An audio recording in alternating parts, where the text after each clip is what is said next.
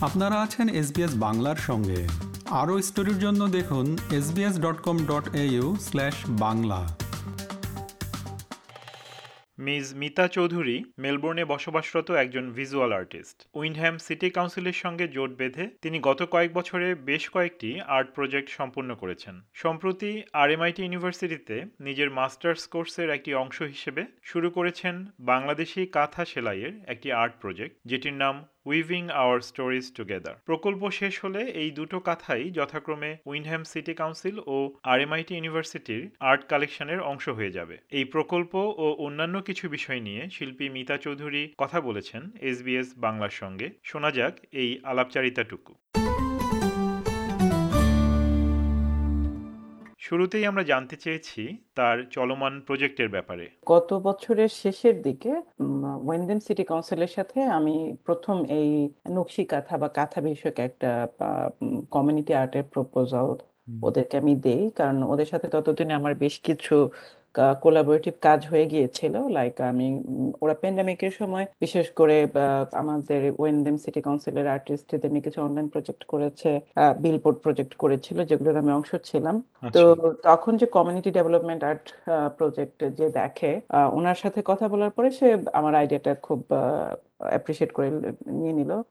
তো উনি তখন বলল যে যেহেতু প্রজেক্টটা মেয়েদেরকে নিয়ে করতে চাচ্ছি এবং women dominate women oriented historically women দের সাথে জড়িত তাহলে এটা আমরা হোয়াই নট ওমেন্স ডেতে শুরু করি। তো ওয়েনদেমের সাথে প্রজেক্টটা শুরু হয়েছিল এই বছরের আট March Wyndham art and cultural centre এটার ওপেনিং হয়েছিল। তো এটা এখনও চলছে ওই প্রজেক্টটা আমরা একদম শেষের দিকে আর দু মাস বাকি আছে ওটা আচ্ছা। ডিসেম্বরে শেষ হয়ে যাবে। তো ওটা ওটাও বেসিক্যালি ওদের সাথে যেহেতু কোলাবোরেটিভ প্রজেক্ট ওটাও ওয়েনদেম আর্টের একটা পার্ট হবে। আর তখন হচ্ছে এই বছর আমি যখন মাস্টার্স মাস্টার্সে ঢুকলাম আরএমআইটিতে আরএমআইটির ইউনিভার্সিটির স্কুল অফ আর্টের স্টুডেন্টদের জন্য শুধু লাইক পিএইচডি থেকে শুরু করে আন্ডারগ্রেড সবার জন্য প্রত্যেক বছর একটা স্কলারশিপ ওপেন করে যে আচ্ছা। কালচারাল ভিশন তো আমি তখন এই প্রজেক্টেই ওখানে আবার একটা প্রপোজাল দিই জাস্ট এই এখানে ভীষণ ছিল লোকাল বেসিক্যালি ওমেনদের নিয়ে যারা আরও ফোকাস ছিল মাইগ্রেন্ট ওমেন তাদেরকে কেন্দ্র করে আর আরএমআইটি যেহেতু হাইলি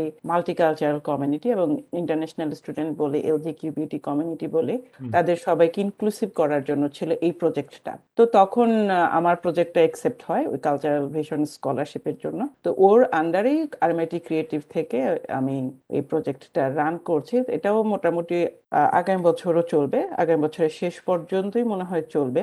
আচ্ছা। এটাও আরএমআইটি আর্ট কালেকশনের একটা পার্ট হবে। যেটা আমি মনে করি এটা সব বাংলাদেশিদেরই এটার জন্য এটার অংশীদার। সেটা হলো যে দুইটা ঐতিহাসিক জায়গায় আমাদের দুটো নকশিকাঁথা তাদের পার্ট অফ কালেকশন হয়ে যাবে। একটা হয়ে যাবে ওয়েন্ডেম সিটি কাউন্সিলে যেখানে যেই যখন আসবে দেখতে পাবে। রাইট আর একটা হলো আরএমআইটির আর্ট কালেকশনে। কারণ আরএমআইটির আর্ট কালেকশন আসলে হিউজ এবং এটা যখন আরএমআইটির একটা পার্ট হয়ে যাবে তো এটা আসলে আমি যদি উদ্যোগটা নিয়েছি কিন্তু আমি বলব যে এটা এটা আসলে আমি একার কোনো কাজ না এটা সকল বাংলাদেশের বা হিস্টোরিক্যালি যা যা হয়ে আসছে আমি জাস্ট এটা এখানে তুলে ধরেছিলাম। তো ওই সুযোগটা আমার হয়েছিল। তো এই আর কি তো কাজটা এখন চলছে ইনিশিয়ালি এই সেমিস্টারে আর চারটা সেশন হবে। আচ্ছা। আর দুই দুইটা দুইটা উইক বাকি আছে প্রত্যেক উইকে দুই দিন করে আমরা বসছি। আচ্ছা। আগামী সেমিস্টারে আবার শুরু হবে। এই আরএমআইটির প্রজেক্টের নাম কি একই যেটা উইন্ডহ্যামে ছিল? অনেকটা একই। এটা আচ্ছা। ওয়েম ওয়েন্দিমেটার নাম ছিল উইভিং আওয়ার স্টোরিজ টুগেদার আয়তরে আ- আর এটার নাম হলো উইভিং আওয়ার স্টোরিজ টুগেদার আমি যেহেতু আসলে আমাদের ফার্স্ট নেশনের উপরে খুব বেশি ইন্টারেস্টেড তো এটার চ্যাপ্টারটা এটার নাম ছিল চ্যাপ্টার নার্ম নার্ম হচ্ছে মেলবোর্নের ইন্ডিজিনাস নেম ওই নামটা দিয়েছে। কোনো নির্দিষ্ট নাম্বার তো নেই। আপনার সাথে কতজন কাজ করছে প্রজেক্টে নাকি যে কেউ এখানে না না করতে যে পারে? যে কেউ আসতে পারছে এবং যে কেউ যখন তাদের কারণ প্রত্যেক দিন বেলা বারোটা থেকে তিনটা পর্যন্ত তো তো ভালোই একটা লম্বা সময়। এখন পর্যন্ত যারা আসছে মজার বিষয় হলো কারোরই আসলে এর পূর্ব অভিজ্ঞতা ছিল না। রাইট হ্যাঁ। এবং আরেকটা মজার বিষয় হলো যে আমি আসলে কখন এটা এভাবে ভেবে দেখি নাই। সবাই বলতেছে বিষয়টা খুব মেডিটেটিভ তো এটা হলো যে খুব কমন একটা কথা সবার কাছ থেকে পেলাম। যতজনই আসছে সবাইকেই কারণ প্রসেসটা তো আসলে ডকুমেন্টেশনও করতে হচ্ছে।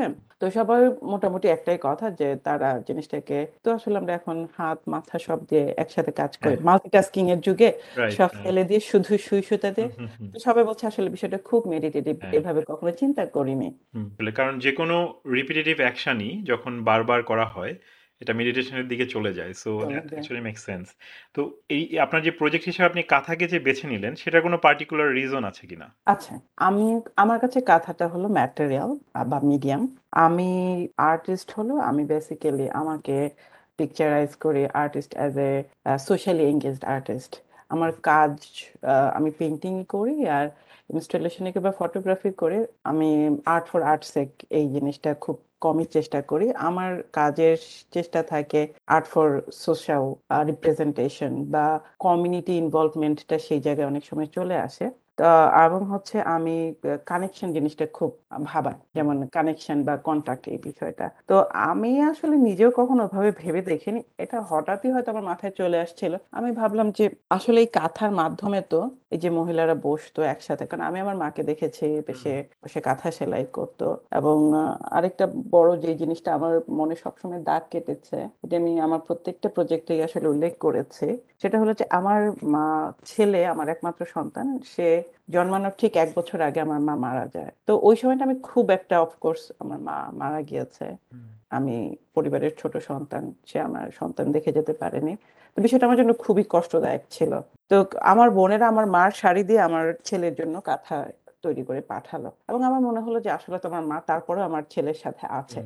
এই জিনিসটা আসলে ট্রিগার পয়েন্ট ছিল আমার জন্য। তখন থেকে আমার মনে হলো যে আসলে একটা কাঁথা শুধু কাঁথা না এর পেছনে আসলে অনেক কিছু আছে। ইটস ব্রিংস পিপল টুগেদার এটা এই যে মহিলারা একসাথে বসে তাদের সারাদিনের বিশেষ করে এখন এখন এর আমাদের সময়ে এসে মেয়েদের অনেক অনেক হয়তো সুযোগ তৈরি হয়েছে একটু বাইরে যাওয়ার গল্প করার বা নিজেকে সময় দেওয়ার। আগে কিন্তু এটাই ছিল তাদের মি টাইম এখন আমরা যেটাকে সুন্দর ভাষায় বলি মি টাইম এই হ্যাঁ, মি টাইম কিন্তু তখন আমাদের দাদিদের জেঠিদের বা তাদের আগের এই মি টাইম ছিল না। এই দুপুরের পরে পানের বাটা নিয়ে বসে এটাই কিন্তু ছিল তাদের মি টাইম এবং এই যে বসে গল্প করাটা নিজেদের একটা কি বলব ভেন্ট আউট আমরা এখন মানসিক স্বাস্থ্য নিয়ে খুব কথা বলি ভেন্ট আউট এটাও কিন্তু তাদের হিলিং একটা বিষয় ছিল। এই সবগুলো বিষয়ই আমার কাছে তা আমি বেসিক্যালি বলব যে আমি এই যে প্রসেসটা এই প্রসেসটাতে বেশি আগ্রহী যে একটা ম্যাটেরিয়াল মানুষকে এতগুলো দিকে আটকাচ্ছে বা। বন্ধন তৈরি করছে মানুষে মানুষে বন্ধন তৈরি করছে শেয়ারিং করছে গল্প করছে তাদের মনের দুঃখ হোক খুশির সংবাদ হোক একসাথে বসে তারা ভাগাভাগি করছে। অনেক সময় হয়তো সে আজকে একটা ভালো কিছু বানালো তার যার সাথে বসে সে কাঁথাটা সেলাই করে তার জন্য রেখে দিল বা নিয়ে আসলো। এই যে শেয়ারিংটা এই জিনিসটাই আমি আসলে বেসিক্যালি প্যান্ডামিকের পরে আমরা তো গত দুই বছর যার মধ্য দিয়ে গেলাম আমরা তো এই সময়ের কথা এই শতাব্দীতে এসে ভাবিনি যে একটা ভাইরাসের জন্য আমাদেরকে গৃহবন্দী হয়ে থাকতে হবে। এবং শুধু নিজেকে নিয়ে চিন্তা করে নিজেকে জীবন করারও যে যায় এটাও আমাদের ভাবতে বাধ্য হতে হলো এই সময় এসে। তা আমার মনে হলো যে আমরা সোশ্যালাইজেশনটা থেকে মানে অনেকখানি দূরে চলে এসেছি। এমনিতেই এখন সোশ্যালাইজেশন বা সামাজিকতা অনেকটাই আমাদের ভার্চুয়াল কেন্দ্রিক হয়ে গেছে। ভার্চুয়াল হ্যাঁ। আমার খুব মজা লাগে যখন আমি দেখি যে একসাথে কফি খেতে যে বসে সবাই ফোন দেখছে। কথা বলছে না। তো- তো আমার মনে হলো যে দিস ইজ এইটা একটা সুযোগ হতে পারে। এবং এই এই জিনিসগুলো আমি দেখলাম যে না হচ্ছে। সবাই ওই যে ফোনটা রেখে দিয়ে কাঁথা সেলাই করছে এবং যারা এখানে আসছে বিশেষ করে এই আরএমআইটিতে একই ইউনিভার্সিটিতে পড়েও কারণ এখানে ইউনিভার্সিটিতে আসলে খুবই এক ডিপার্টমেন্টের সাথে আরেক ডিপার্টমেন্টের ইন্টারাকশন খুব কম হয়। কেউ আর সাথে একে দেন এবং দেখেছি এখানে গল্প করতে বসে তারা ফ্রেন্ড হয়ে গিয়েছে এবং হয়তো একই সিটি থেকে এসছে একই এলাকা থেকে এসছে সে জানতো না।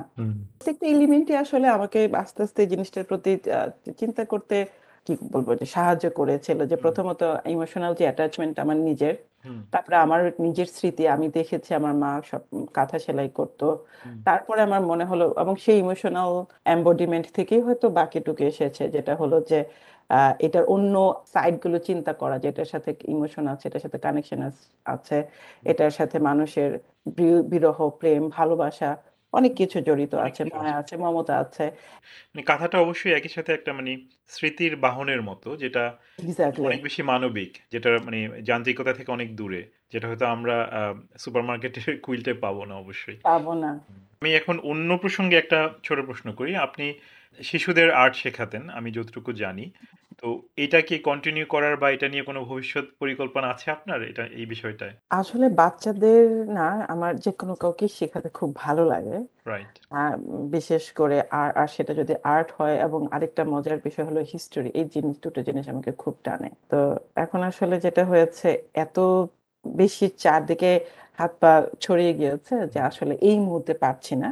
তবে সম্ভাবনা একদম উড়িয়েও দিচ্ছি না কারণ আমার নিজের মনের কোণে এখনও একটা ছোট স্বপ্ন আছে যে আমি বাচ্চাদের বা শুধু বাচ্চাদেরও না হয়তো কারণ আমাদের বাংলাদেশি কন্টেম্পোরারি আর্ট যদি আমরা বলি এটা তো আসলে ইউরোপই বলি বা ইস্ট সবার থেকে আলাদা কিন্তু। তো এবং আবার এখানে যারা থাকতেছে ওরা আবার জানে না বাংলাদেশে কি হচ্ছে। তা আমার একদিক দিয়ে সুযোগ হয়েছে আমি বাংলাদেশের আর্ট প্র্যাকটিসটাও করতে পেরেছি আবার এখানে সেটা তা আমার খুব ইচ্ছা আছে যে যদি আমার সুযোগ হয় আমি আমার কমিউনিটির মধ্যে অন্তত ওই জিনিসটা আবার চালু করব। এখন এটা সব সময় সুযোগ সবকিছু মিলতে হবে। সবশেষে এসবিএস বাংলার শ্রোতাদের উদ্দেশ্যে তিনি বলেন এসবিএসি শ্রোতাদের জন্য শেষে যেটা বলতে চাই যে, আমাদের সাথে থাকুন। প্রজেক্টের টাইম টু টাইম আপডেট আমরা হয়তো আশা করি দিতে পারব। আর কিছু না হলে সর্বশেষ আপডেট এক বছর পরে অবশ্যই দিতে পারব, যখন এটা আরএমআইটির কোনো এক জায়গায় এটা হ্যাং করা হবে। সেটা একটা। দ্বিতীয়ত হচ্ছে আমার যে ওয়েনদেমের প্রজেক্টটা চলছে, ওটাও আশা করি আপনারা পাশে থাকবেন। ওটা এখন পর্যন্ত টেন্টেটিভ ডেট হলো আগামী উমেন্স ডেতে ওটার ওপেনিং হবে। আমার ব্যক্তিগত যেটা উদ্যোগ, এগুলো দুটোই তো ছিল কোলাবোরেটিভ কাজ। ব্যক্তিগত যেটা, সেটা হলো আমার দ্বিতীয় প্রদর্শনী শুরু হচ্ছে আগামী এগারো নভেম্বর থেকে মনি ভ্যালি সিটি কাউন্সিলের ইনসিনারেটর গ্যালারিতে। প্রদর্শনীটা আশা করি সবার ভালো লাগবে, কারণ প্রদর্শনীটা যদিও আমার ব্যক্তিগত ইমোশন থেকে, তারপর আমি বলব যে অনেকেই রেজোনেট করতে পারবেন, কারণ এখানে একজন মাইগ্রেন্ট তার ইমোশন দিয়ে সবকিছু দেখার চেষ্টা করছে, তার ভবিষ্যৎ পাস্ট প্রেজেন্ট এভরিথিং এবং ভেরি কালচারালি মোটিভেটেড সো আশা করি আপনাদের ভালো লাগবে, সবাইকে শুভেচ্ছা। আপনাকে অনেক ধন্যবাদ। আপনারা এতক্ষণ শুনলেন মেলবোর্নে বসবাসরত শিল্পী মিতা চৌধুরীর সাক্ষাৎকার। এসবিএস বাংলার পক্ষ থেকে সাক্ষাৎকারটি গ্রহণ করেছি আমি তারেক নুরুল হাসান। এরকম স্টোরি আরও শুনতে চান, শুনুন Apple podcast Google podcast Spotify কিংবা যেখান থেকেই আপনি আপনার পডকাস্ট সংগ্রহ করেন।